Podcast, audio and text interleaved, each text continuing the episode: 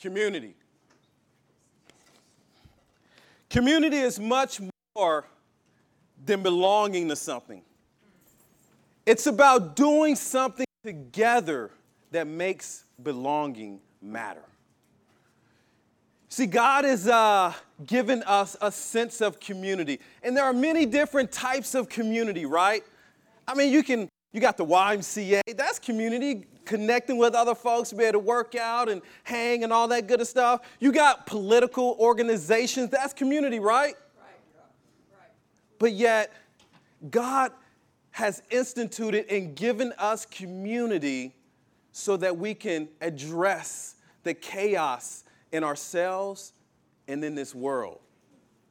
See, this morning I want to talk a little bit about community and how and God uses community, family to impact and influence the world around us. Jesus invites us into community for the purpose of dealing with chaos in this world. You know, and it's through his community, it's through the family of God that we have an opportunity to make a difference in the lives of others. You know, I think about uh, 25 some odd years ago, 16 years old. A family invites me out to church, and uh, I connect with this church, and it's through the lives of Bill and Kathleen that I begin to see Jesus being reflected. You know, I like to say that it was uh, the cross. Uh, I like to say that it was just getting into the word. I like to say that it was, you know, the, the, the, the spiritual music that just came to my heart and, and somehow changed my life. But you know what it was?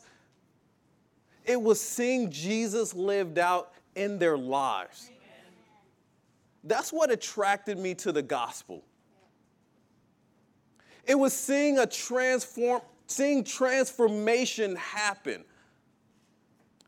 It was seeing not just the cross, but it was seeing the cross lived out that allowed me and attracted me to, to want to join and be a part of God's community.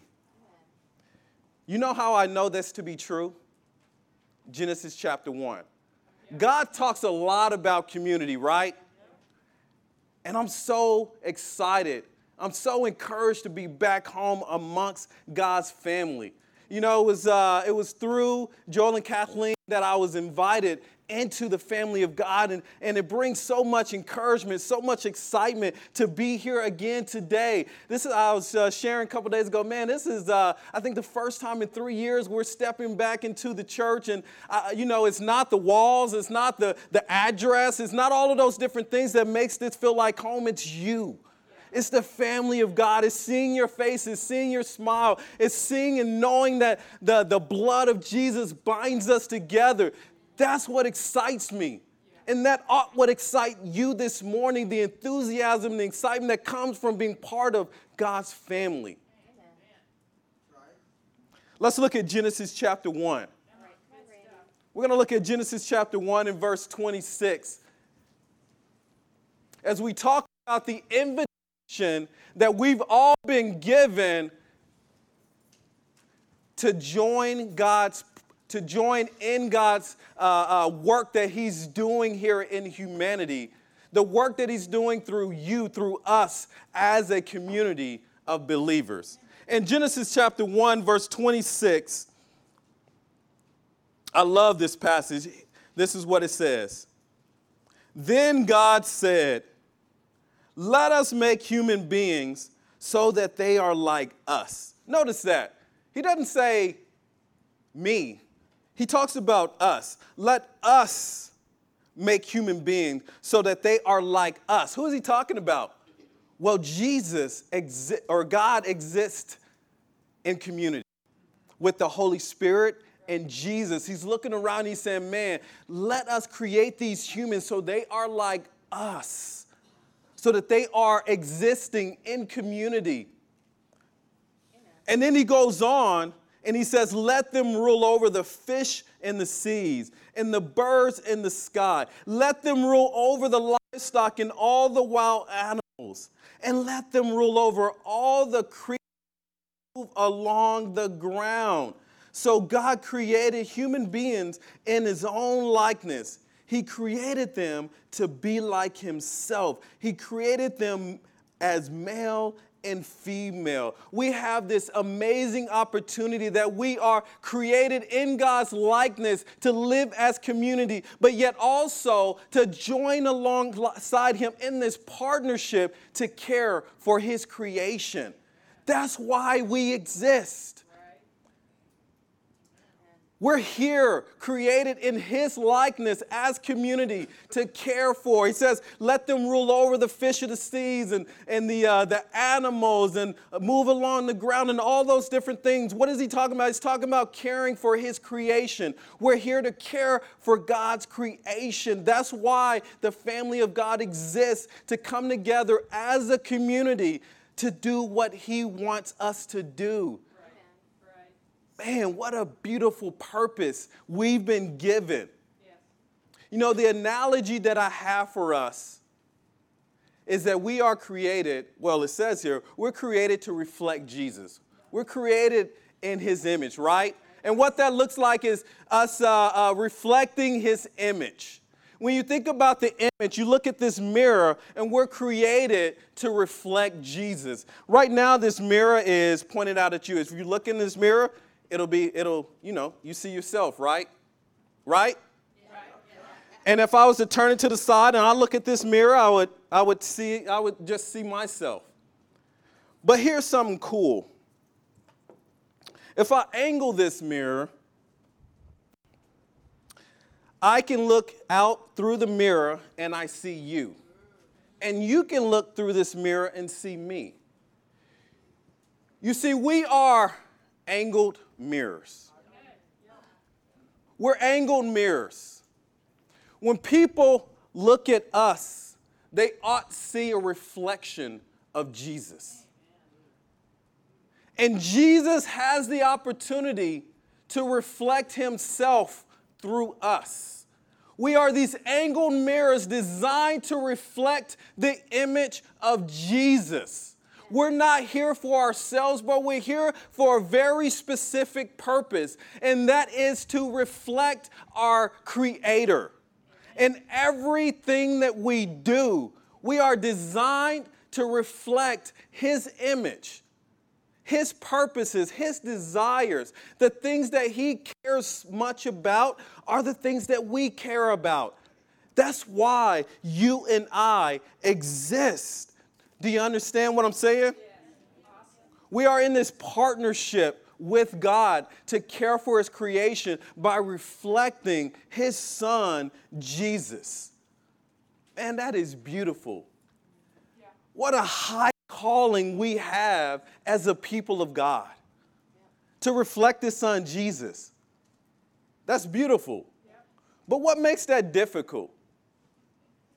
If that is so awesome, it's so grand, it's so, uh, you know, that, that excites us, that's our, our primary purpose in life, why is it so hard? Why is it so difficult for us to do that? Well, First John talks about sin and about the consequences of sin. How sin not only separates us from God, but it separates us from one another. Right. I believe one of the, the most one of the most uh, uh, devastating consequences of sin is that it, it breaks us and tears us apart so that we have a difficult time reflecting Jesus. It makes be, being an angled mirror very, very challenging for us to do. You know, you think about this mirror and the consequences of sin and how it tears us apart and it breaks us. Look at that.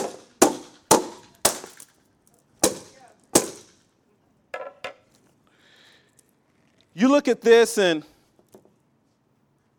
yes, we have this amazing opportunity to be broken mirrors or to be angled mirrors. But the devastating consequences of sin, it makes it very challenging for people to see Jesus through us when we live these independent lives. You look at this, and this small piece of glass right here. it becomes very difficult to see the big picture only for this piece of glass by itself. One of Satan's, one of our culture's tactics is to separate us out, break us apart, so that we're not reflecting Jesus together. That's one of the challenges we have in front of us. Is as a community, as a people of God, coming together, our lives intersecting for the purpose of reflecting Jesus. So there's a lot of reasons we can come together. But I submit to you this morning the greatest and one of the greatest purposes and priorities in your life ought to be to connect with the people beside you for the purpose of reflecting our Savior. That's your calling. That's your design. You cannot reflect Jesus accurately alone. So often we get into this mindset of, and we get guilted out because, man, when people look at my life, they may not see Jesus. And when, when you know, I'm, I'm, I'm here and I'm, I'm, I'm trying to do Christianity and, and I'm reading my Bible and I'm praying and I just don't feel like I'm having the effect that I need to have.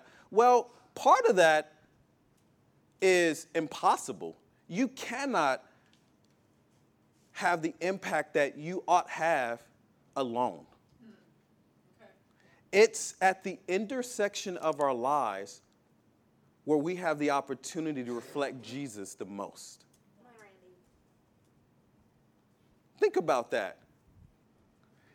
It's at the intersection of our lives where people have the opportunity to see Jesus. We cannot reflect Jesus accurately living in isolation. And COVID has made that even more challenging, right? we more accurately reflect Jesus together than we do apart. Let's peek into the scripture this morning as Paul talks about community in the book of Romans. In the book of Romans, chapter 12, Paul paints this picture of the Roman church. And, uh, and, and, and actually, he's, he's talked about up until this, up until chapter 12, he's spent the first 11 chapters kind of laying out man, the, the power and, uh, of, of God and, and what it looks like to be close and connected to God. And then he starts to get a little bit more practical on how this lived out in uh, chapter 12. I'm gonna, we're going to look here at Romans chapter 12 in verse 3. Romans chapter 12 in verse 3. It says here, for by the grace given me, I say to every one of you, do not think of yourself more highly than you ought, but rather think of yourself with sober judgment. What a challenge, right? Don't think of yourself more highly than you ought. Don't be selfish. Don't live this life that's self absorbed, that, that's consumed by what want and what you desire, that's consumed by your opinions, but rather with sober judgment. I love this. He talks about sober judgment. What is he saying there? I mean, if you, uh, uh, I like to interpret that, get your mind right. Be in your right mind. He's telling them, get your mind right, folks. This life ain't about you. Get your mind right. Put your mind where it ought be. And he tells us how to do that. In accordance with faith, God has distributed to each of you. For just as each of us has one body with many members, and these members do not all have the same function, so in Christ, we, though many, form one body, and each member belongs to all the others. We understand that our body functions altogether, right?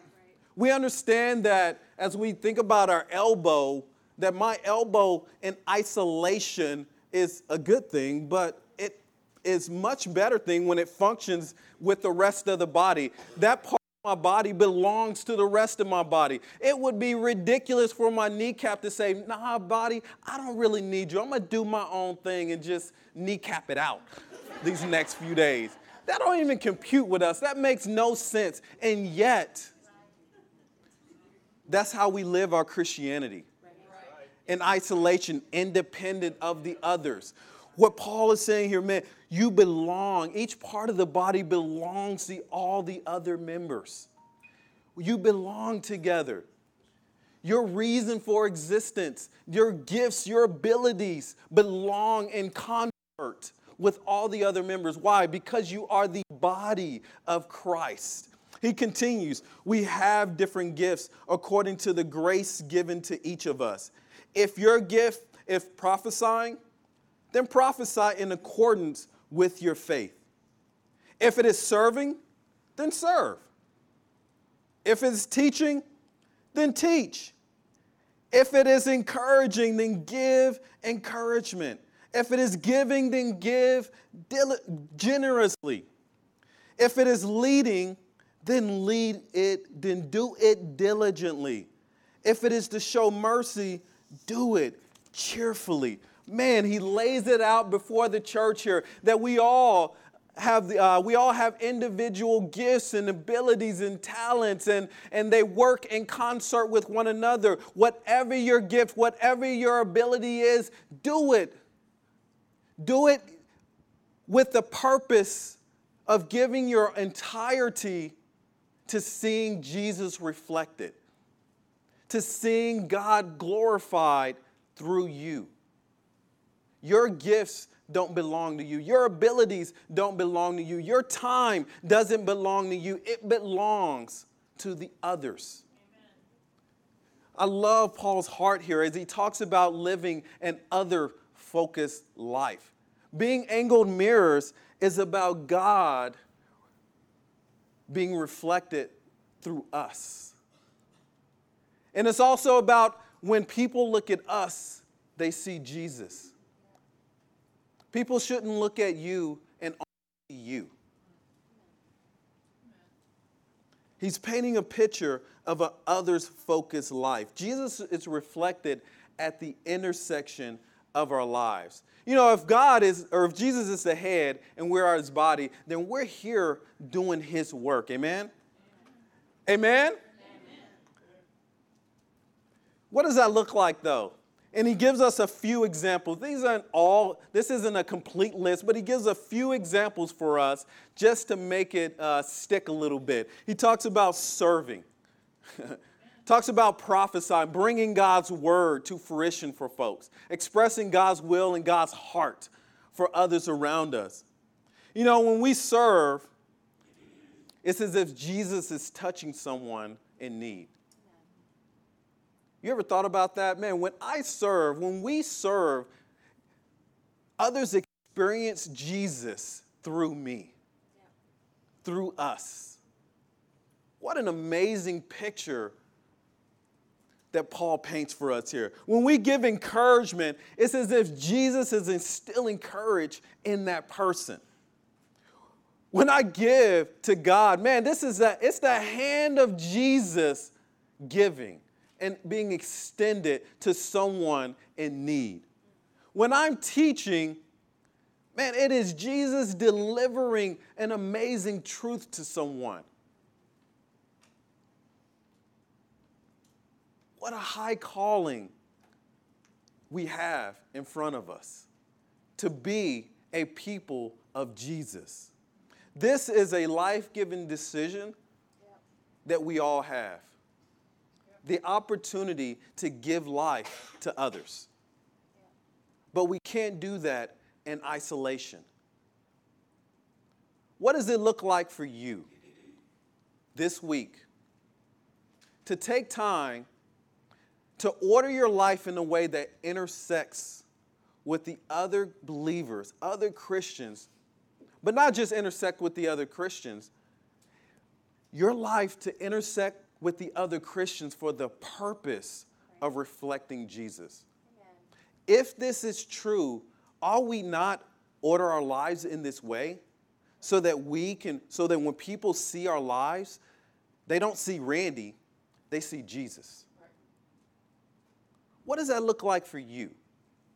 What initiative do you need to take in order for that to happen? See, it's cool to talk about it and to think about it, but at the end of the day, impact is made when we take action. So, what does that look like for you? Paul paints a picture here, or he continues in Romans chapter uh, 12 and verse 9. He says, Love must be sincere, hate what is evil, cling to what is good, be devoted to one another in love, honor one another above yourselves, never be lacking in zeal, but keep your spiritual fervor serving the Lord. Be joyful, joyful in hope, patient in affliction, faithful in prayer. Share with the Lord's people who are in need. Practice hospitality. He's talking about taking action. He's given them some very practical examples of what it looks like to order their lives in a way that reflects Jesus through their interaction with other believers. He says, uh, be devoted to one another. He's talking about an addiction. Allow your, your, your time, your effort, your, your, your, uh, the one of the best things we can give and share with someone else is our time. Time is one of those resources that we'll never get back. And when we share our time with someone else for the purpose of reflecting Jesus, man, that's an example of devotion. That I'm with you and I belong with you regardless of your different opinion about politics. That I'm devoted to reflecting Jesus, whether you believe that you should be wearing a mask or, or not. The world is divided on these types of things. But there's a higher call for the body of believers to share a unity and reflecting Jesus regardless of the circumstances in front of us. Devotion. Never be lacking in zeal, but keep your spiritual fervor, serving the Lord. You know, in this specific section, he's talking about our interaction as a body. He goes on later and he talks about our interactions with the lost, with the world around us as well. But for today, I, I wanted to focus here on the impact that we have as a body, as a family of God, the responsibility that you have when you laid your life down and said, Man, Jesus is Lord, what you decided was, I will be an anger mirror. I will partner with the people beside me to care for God's creation, regardless of our differences. I will not allow my opinions to supersede you and I reflecting Jesus. I will allow, I will forgive, I will devote, I will give my time, I will give my energy, I will practice hospitality, I will serve, I will give up all of my life because the mission is just that important.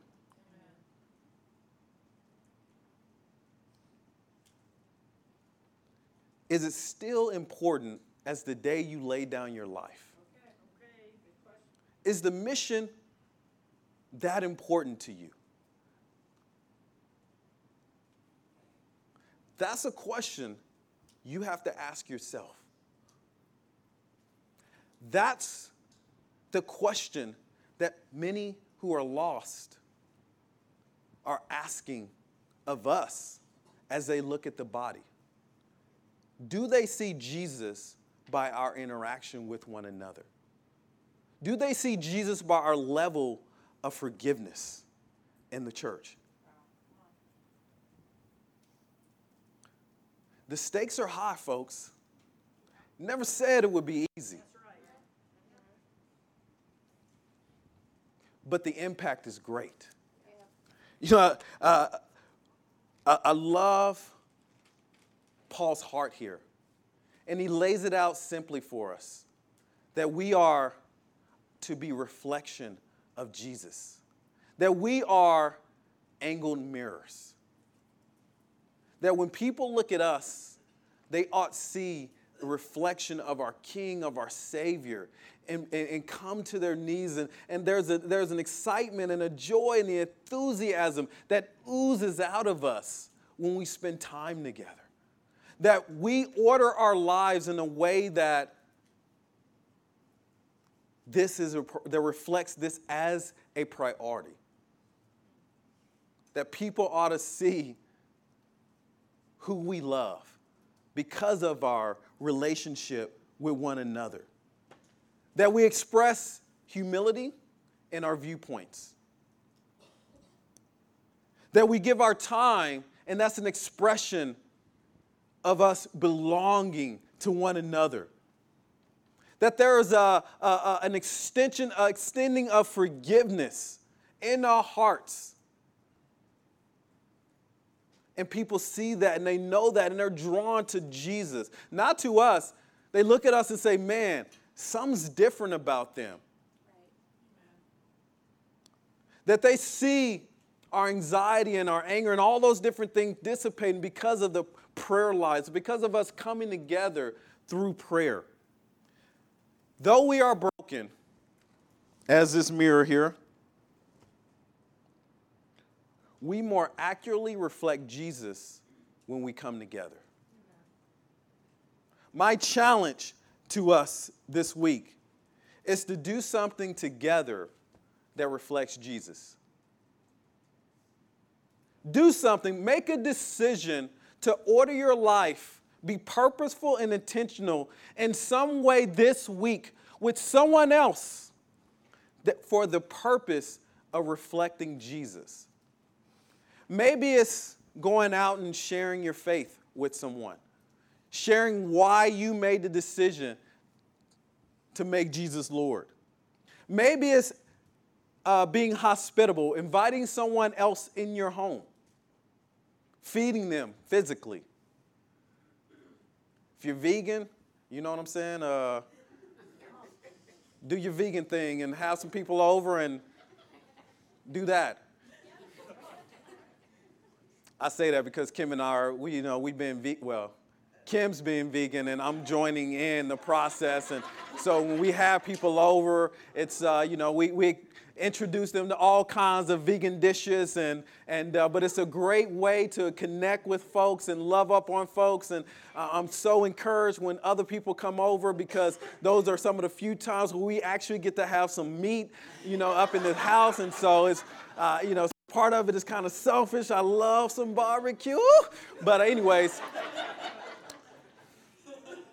be hospitable. Have people in your home for the purpose of reflecting Jesus. You know, I was sitting down a couple days ago, yesterday morning, with one of our small group leaders. And he uh, made this comment, and it kind of stood out. He was talking about this idea of reflecting Jesus together, and he made a point, and he said, so often, we come together and we talk about life rather than actually doing life. And I thought, wow, that's so true. It's cool to connect and, and talk about your marriage and to talk about you know what's going on and, and, and, and the, the ups and downs the highs and lows and all those different things that is great don't get me wrong it's great to talk about life in that way but man wouldn't it be so much powerful rather than talking about marriage if people if i engage with people enough to where they actually saw my marriage dynamics? Where i interacted with people where they actually saw my parenting dynamics and they were able to speak into that if we spent enough time with one another to where we're actually seeing and speaking into each other's lives and doing life together rather than actually talking about life, wouldn't that be amazing? You know, that's the challenge for us. We are angle mirrors, and that means that we're ordering our lives in a way that, man, people can see Jesus in the inter, as our lives intersect. But they got to intersect enough for people to see Jesus. So do something this week together with someone else that reflects Jesus. This is the way that Jesus is addressing the chaos in us and in the world around us. I love you guys so much. Here in a second, we're going to take communion, the bread and the cup, and be reminded of why Jesus lived, why he walked the earth as a human being, why he chose to go to the cross. But understanding that in going to the cross and dying for you and I, that the cross could not keep Jesus buried. That Jesus chose and had the power and the ability to raise from the dead. But not only that, he actually ascended from the dead and sits at the right hand of God. And it's through this death, burial, and resurrection that you and I have the opportunity to be family. It's because of the family that I stand here today.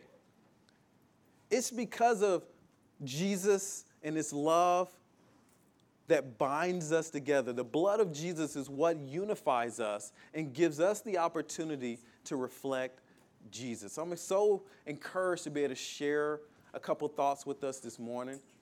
Being here this morning just reminds me of the blood of Jesus. Let's go to God in prayer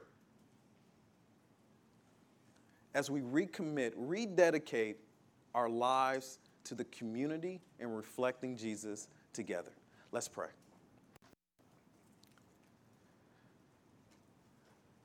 Heavenly Father, we are indebted to you. We are indebted to your Son, Jesus, who chose to die, to be buried, and resurrect and ascend so that we can be here and reflect your son Jesus. God, we know that we are imperfect. We know that we are broken, and yet, God, it's because of your son Jesus that we're binding together as family, and we have the opportunity to reflect your son Jesus. God, as we take the bread and as we take the cup, God, help us to be reminded that we cannot live for you in isolation. That it's at the intersection of our lives where people see you. It's at the intersection of our lives, God, where we have the opportunity to experience the promises of the Savior. Father, you are our King. For those of us who have not accepted you and, and laid down our lives, God, I pray that today we are even more drawn to your love and can make the decision to lay down our lives for you. And for those of us who have made that decision, God, may today be a reminder to rededicate and get re excited about your son Jesus in a way that we haven't in recent days, weeks, months, or years, God. Father, we love you so much. We thank you for the opportunity that we have to reflect your son Jesus together. It's in your holy and precious son's name that we pray. Amen.